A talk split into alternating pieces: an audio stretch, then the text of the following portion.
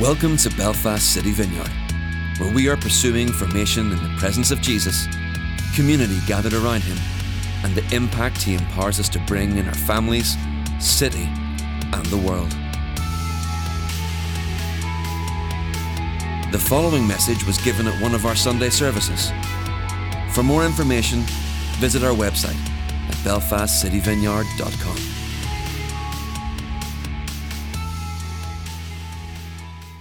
Good morning. Oh no. Did you catch that? I was really trying hard.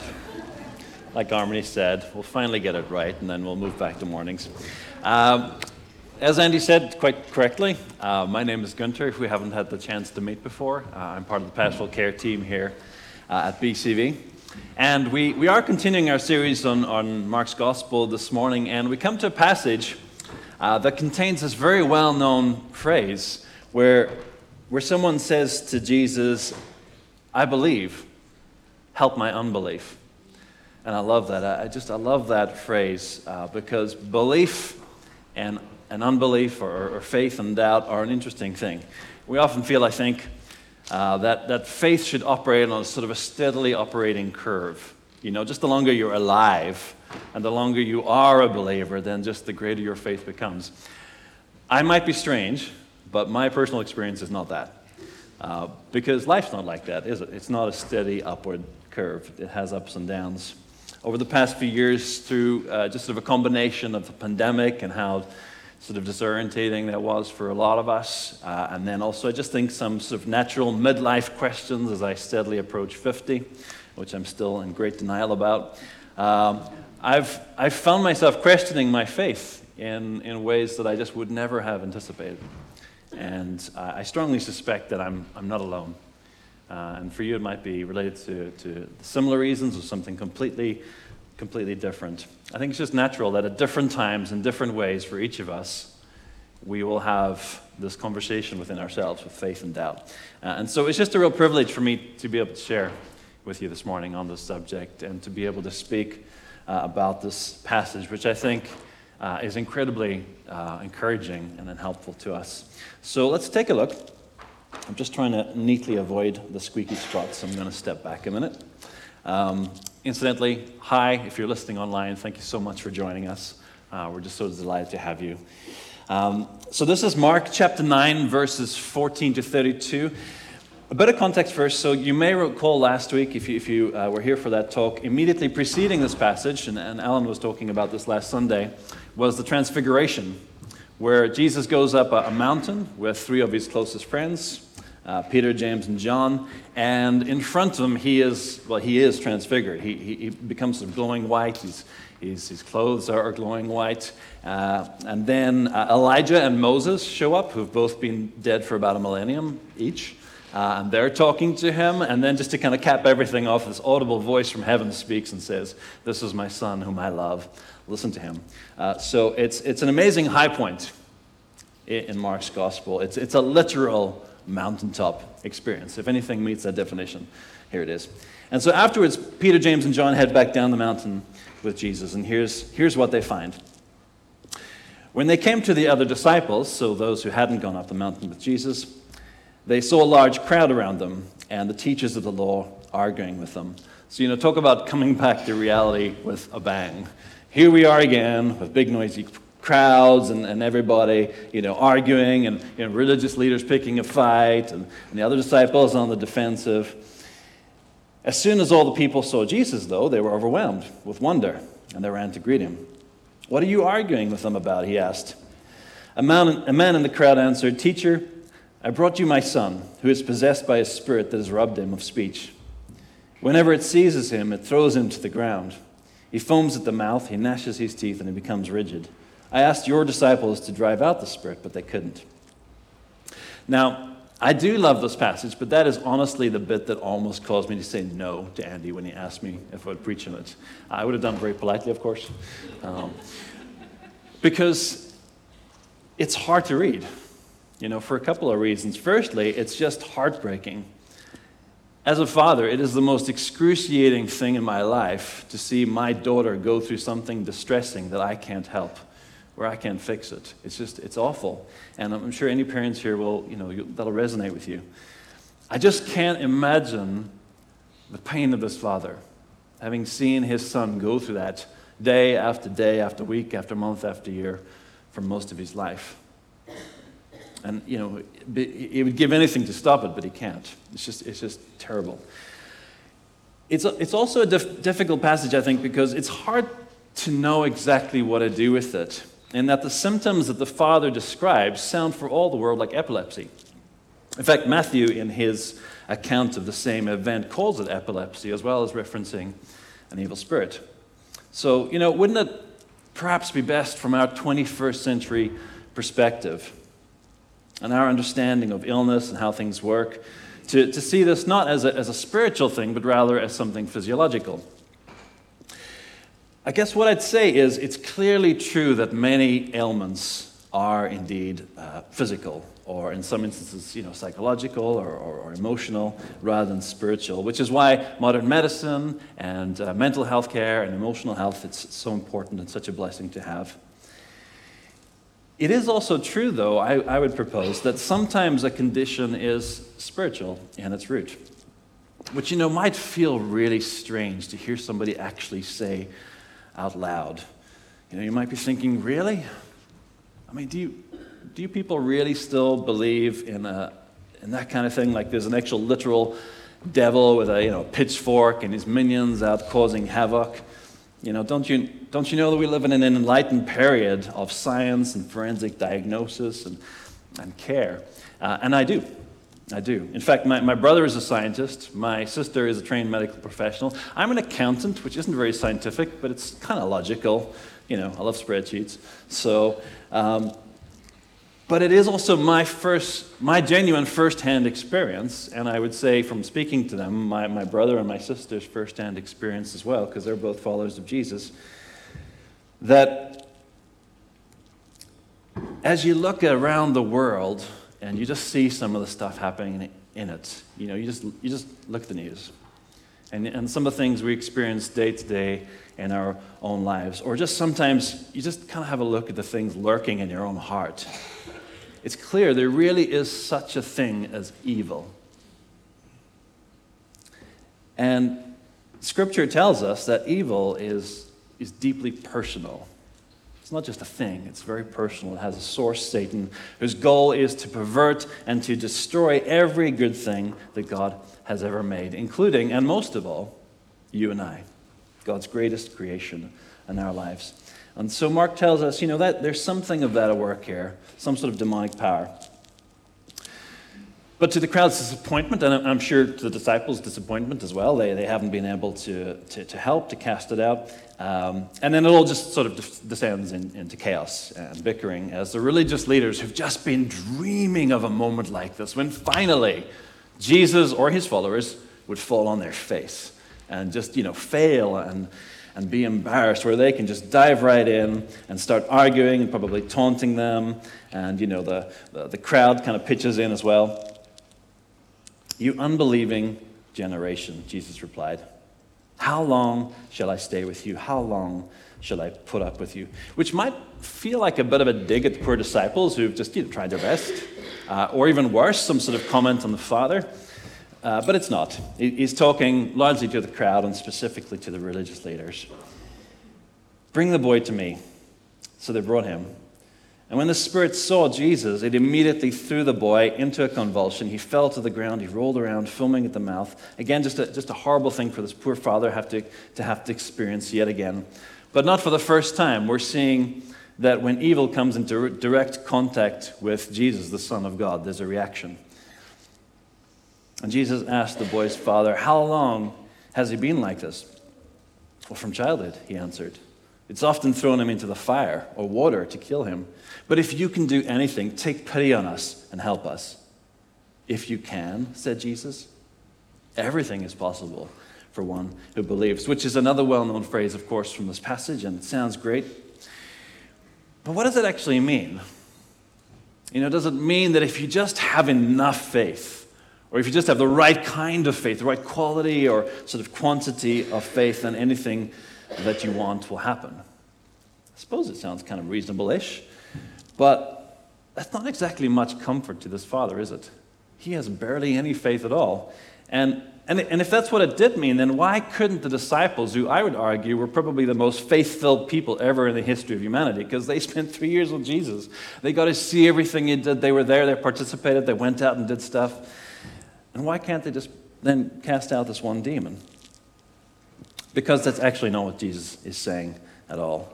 You know, if you just believe enough, then good stuff will happen. And instead, he's describing what faith, any kind of faith, large or small, looks like. He's saying faith is trusting with everything that you have, even if that everything seems like nothing at all. Trusting with, with that, with all that you have in Jesus, that He and not you can do anything. Everything is possible to he or she who believes, whether the amount you believe is a, li- a little or a lot. It's all about who you're choosing to trust in. And immediately the, the, the boy's father exclaimed, He says, I, I, do believe. Help me overcome my unbelief. You know, I, I wish my faith was more. Help me to have more, but whatever I do have right now, I put it in you. When Jesus saw that a crowd was running to the scene, not wanting to make a big spectacle, he rebuked the, the, impure spirit. You deaf and mute spirit, he said, I command you, come out of him, never enter him again. The spirit shrieked, convulsed him violently, and came out. The boy looked so much like a corpse that many said he's dead, but Jesus took him by the hand and lifted him to his feet, and he stood up. And we don't actually get to see what happens next, but the clear implication is that he's completely healed. He's been completely liberated. And, and where a moment ago there was only despair and, and hopelessness and confusion and grief for the Father, now there's relief, there's joy, uh, there's, there's amazement, there's gratitude. Now, after Jesus had gone indoors, his disciples asked him privately, Why couldn't we drive it out? You know, understandably, they'd like to know. And he replies, Well, this kind can, can come out only by prayer, which is interesting because you'll notice that Jesus doesn't actually pray in this passage at all. So it's not as if there's some sort of special words or, you know, secret prayer technique that Jesus knows and, and they don't. Instead, he's talking about everything that came before this moment. Throughout Mark's gospel, we've, we've seen a number of instances where, where Jesus has come away alone in between times of ministry to just be with his Father, to just spend time with God in his presence, to talk to him. And so that's, there's clearly uh, some sort of connection here between that and what's just happened. And we'll, we'll come back to that again in a minute. They left that place and they passed through Galilee. Jesus didn't want anyone to know where they were because he was teaching his disciples. Uh, so they need to go through Galilee to, to get to their next destination, in fact, their final destination, uh, Jerusalem. But Galilee is also where Jesus has done a lot of his ministry, so it's really well known. And just right now, he really wants to trying to avoid a crowd and drawing attention because he really needs to focus on training his disciples. He really needs to teach them, to prepare them for what's about to come. In fact, he starts right away. He says to them, The Son of Man, so referring to himself, is going to be delivered into the hands of men. They will kill him. And after three days, he will rise. But they didn't understand what he meant, and they were afraid to ask him. So, this is the, the second of three occasions in, in Mark's gospel where, where Jesus predicts his death. The first was just in the previous chapter, uh, in chapter 8. Andy spoke about that two weeks ago. I had a really nice bit that I wanted to say here about what it all means, why they didn't understand. I'm just going to refer you back to Andy's talk. He, he covered it so well. And, and for today, I really, I just want to focus on two things. The first is this thing that Jesus says about prayer. I said we'd, we'd come back to that. I'm really struck by how, when he talks about the importance of prayer in what it is that he's just done, he's not referring to any special words or technique of prayer in that moment, but rather to a lifestyle of prayer where he regularly comes away with his Father, with God alone. And I'm I'm really intrigued by that link between authority and intimacy. That there's an authority that only can come from intimacy with God. And I, w- I was thinking that through this week, and kind of a, an image came to mind that was really helpful to me, and so I hope it'll be helpful to you. Imagine being sent out by somebody whom you respect to represent them. If you've only ever really spent a little bit of time in their company, you know, in, in their presence, and, and kind of getting to know them, it'll be an honor to represent them for sure, but you're going to have a hard job convincing yourself, let alone anybody else, that you truly speak with authority for them. But conversely, if you've spent quality time with them, you can genuinely say you've, you've forged a connection, a relationship, maybe even a friendship with them. You've come to understand kind of who they are, you know, what they're about, and, and, you, and you carry something of the heart of what they're about. Then there's going to be an inherent confidence and authority that will just be immediately evident. That you really do speak for them and that you carry their delegated authority. I'm still ruminating on that, to be honest. Uh, I feel there's some pretty big implications for my own life in terms of how I approach carrying God's presence uh, and His perspective and His authority into just every aspect of the life that He's given me to live. I think I may have to come back and just do a different talk on that sometime once I've had a chance to actually walk it out. But for now, I just want to leave us kind of with this compelling idea that, that there is an authority, that there is an influence, that there is a weight that comes from intimacy with God.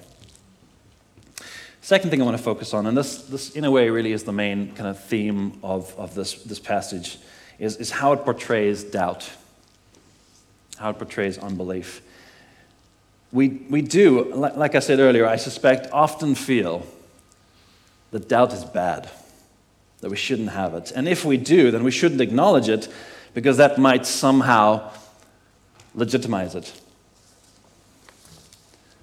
I believe, though, that Mark and Jesus show us in this passage it's absolutely normal to have doubt. It's okay to have doubt. And that doubt doesn't limit Jesus. In fact, his only ask of us is that we would place whatever faith we do have, whether that, that happens to be large or small at this particular moment, that we would place it in him. The one who is able, regardless how our faith looks right now, to do all things. So, how do we do that then, practically? How do we sort of simultaneously embrace or at least you know, acknowledge our doubt but then also place whatever belief we do have in Jesus. From my own very recent experience, here's, here's a few things that help. One is being honest with ourselves and with God about our doubts, even to the point of really acknowledging that that thing that you doubt, whether that's you know, something God has said to you in the past, it's how He feels about you, His unconditional love for you, even his very existence, or something else, acknowledging that that thing that you doubt may actually not be real at all, that your doubts might be true, which might sound like a very drastic uh, course of action uh, and maybe even dangerous or sacrilegious. But you know, Jesus can handle it. More than that, he loves to hear what's really going on with us. That's what makes the Christian life a relationship, not just a set of beliefs or behaviors or practices. And we, we need to be genuinely honest for our own sakes as well. It's only in that moment that we can truly process what it is that we're feeling rather than just kind of sweep it under the rug, the rug hope it'll go away, but it never really does. It just kind of waits around for another, another day. And it's in that moment of vulnerability where, where we are, are opening ourselves up to God and, and even to ourselves that He can then meet us where we are, not where we aren't or think we should be, but He can meet us where we are and He can, he can actually talk to us and, and reassure us. So that's the first thing, is just being honest. Another thing that I found pivotal is to, to even as you're being honest, keep holding on with whatever you've got. The 19th century uh, American evangelist Dwight Moody described a life of faith as a bit like being on an ocean in a boat. Sometimes you're sitting inside the boat comfortably, and it's fantastic. You can enjoy the scenery, you can even help other people into the boat, and it's just, it's just wonderful. Other times, though, the storms blow, you're tossed about, maybe you're even thrown overboard, and all you can do is hold on to the side for dear life, just clinging on. And if that's where you find yourself right now, or if you find yourself there sometime in the future, just keep holding on with whatever you have, even if it feels like a fingernail. Eventually, and especially if we do allow ourselves to be honest with God and with ourselves, things will get better and we will find ourselves back in the boat. But for now, just keep holding on. And then the, the last thing I, found to be key is to also, after some time, try to find some way of pressing in, of finding something more, of trying to, as it were, get back into the boat. And by that, I don't mean being inauthentic, you know, saying or doing things you don't even know if you believe them right now.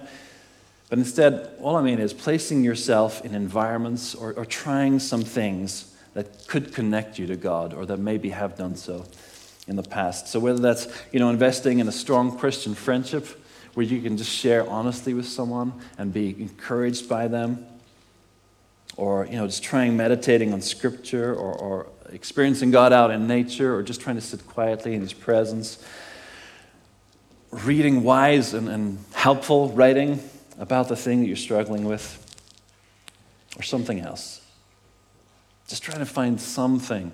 My own kind of go to in this area is uh, when I'm really struggling is worship, which is kind of counterintuitive because let's face it, when you feel blah, it's a very theological word, or you're filled with doubt, or you're struggling or disconnected, the last thing you feel you want to do or that would somehow be authentic is worship. But for me, there's just something about expressing or, or having the words somebody else has written help me express these deep truths.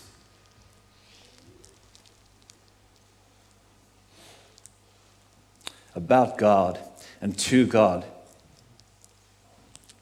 That even as I'm wrestling with how I feel about Him, or if He's even there, those words, they resonate with my soul.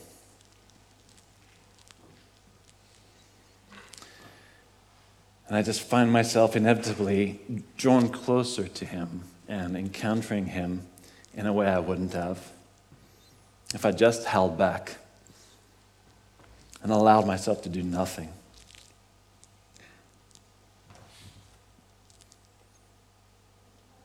And you know, it might be something else for you. But just finding something, some way, anything so that even as you are being completely honest and you are just barely holding on, you're also trying to just find something, some way to press in. My experience is as we do that, we'll continue to have doubts. We'll continue to have struggles and questions. But as we're honest, and we, we do keep holding on, also trying to find a way to press in, rather than shame or, or guilt or, or ignoring how we feel to only one day wake up and discover everything we've ever pushed to the side is now waiting at the door to completely overwhelm us, we'll actually find great relief in not having to pretend. And also real healing and growth as we genuinely wrestle things through with God and with ourselves and with others. And we'll find, kind of in the midst of that, the greatest treasure of all deep, authentic, raw conversation and connection with the one whom we really do want to believe. And who remains with us and for us, and he helps us with our unbelief. Could I invite you to stand, please? I'd love to just pray for us before we finish.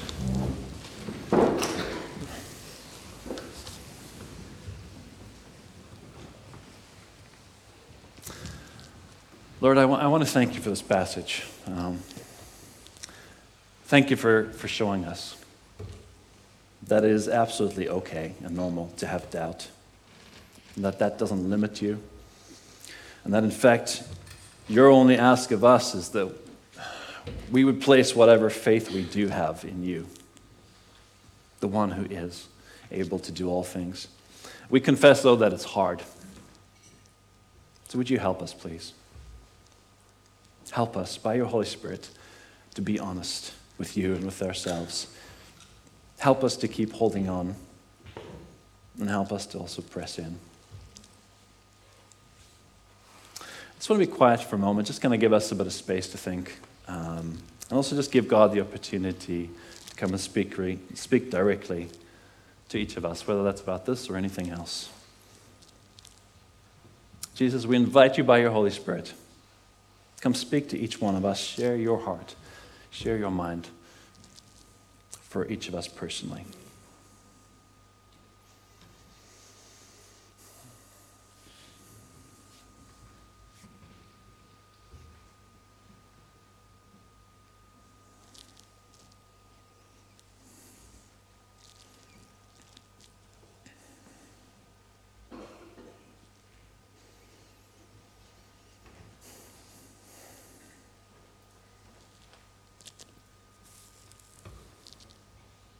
Lord, thank you for what you're doing. We just ask for more. That's what we came here for, to encounter you. We ask for more. Would you break through the cold, break through our many, many other thoughts? Just come and connect deeply with our hearts and our minds and our souls.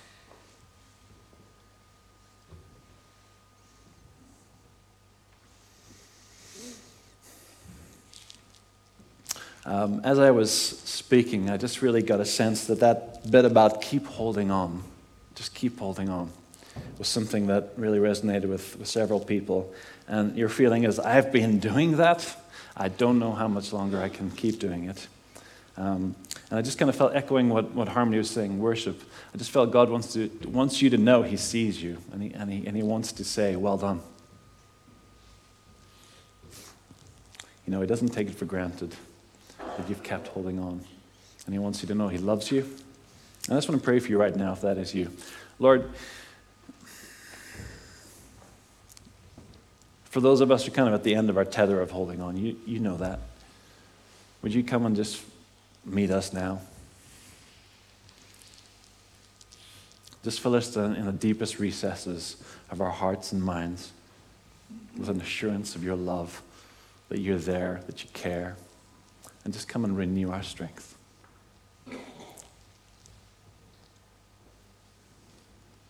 I also felt an invitation if you have been kind of toying with the idea of belief in Jesus, but you, you really felt like you need to reach a certain level of belief first. I just kind of felt like today might have turned that a wee bit on its head, which is that there's always room for doubt. And actually, that inclination you felt to step in anyway is something that God is confirming for you today. So I would just like to invite you, if that's something that you're kind of sensing, we, um, there'll be a prayer minister team afterwards. We'd love to pray for you. Uh, that's what makes a step of faith, right? If you knew everything, there'd be no faith involved. So just love to invite you. Um, I also kind of felt there's maybe a couple of people here today, you're really struggling with a very big disappointment. Something has really just not worked out, and you've put your heart and soul into it. I just felt there's real healing for you today. God would love to meet with you. Um, and then lastly, I had this picture in my head of a trampoline. Uh, someone's been kind of bouncing on a trampoline. This is a metaphor, by the way. You were, you were bouncing on the trampoline, just kind of, you know, boinky, boinky, that's how it goes. Uh, just ridding yourself. And there's a sense of anticipation when you're doing that, where you're getting ready, where you really want to take a big old leap. There's something you've been dreaming of doing or launching or stepping into, and there's that sense of anticipation. You're just going, can I go now? Can I do it? I just felt God saying, yeah, why not? So if that's something that resonates with you, um, feel free to just take that away. But equally, we'd, we'd love to you know, pray for you afterwards uh, and pray with you. Thanks for listening to this message. For all the latest information about what's happening in the life of our church, or if you have any questions or comments, head over to belfastcityvineyard.com.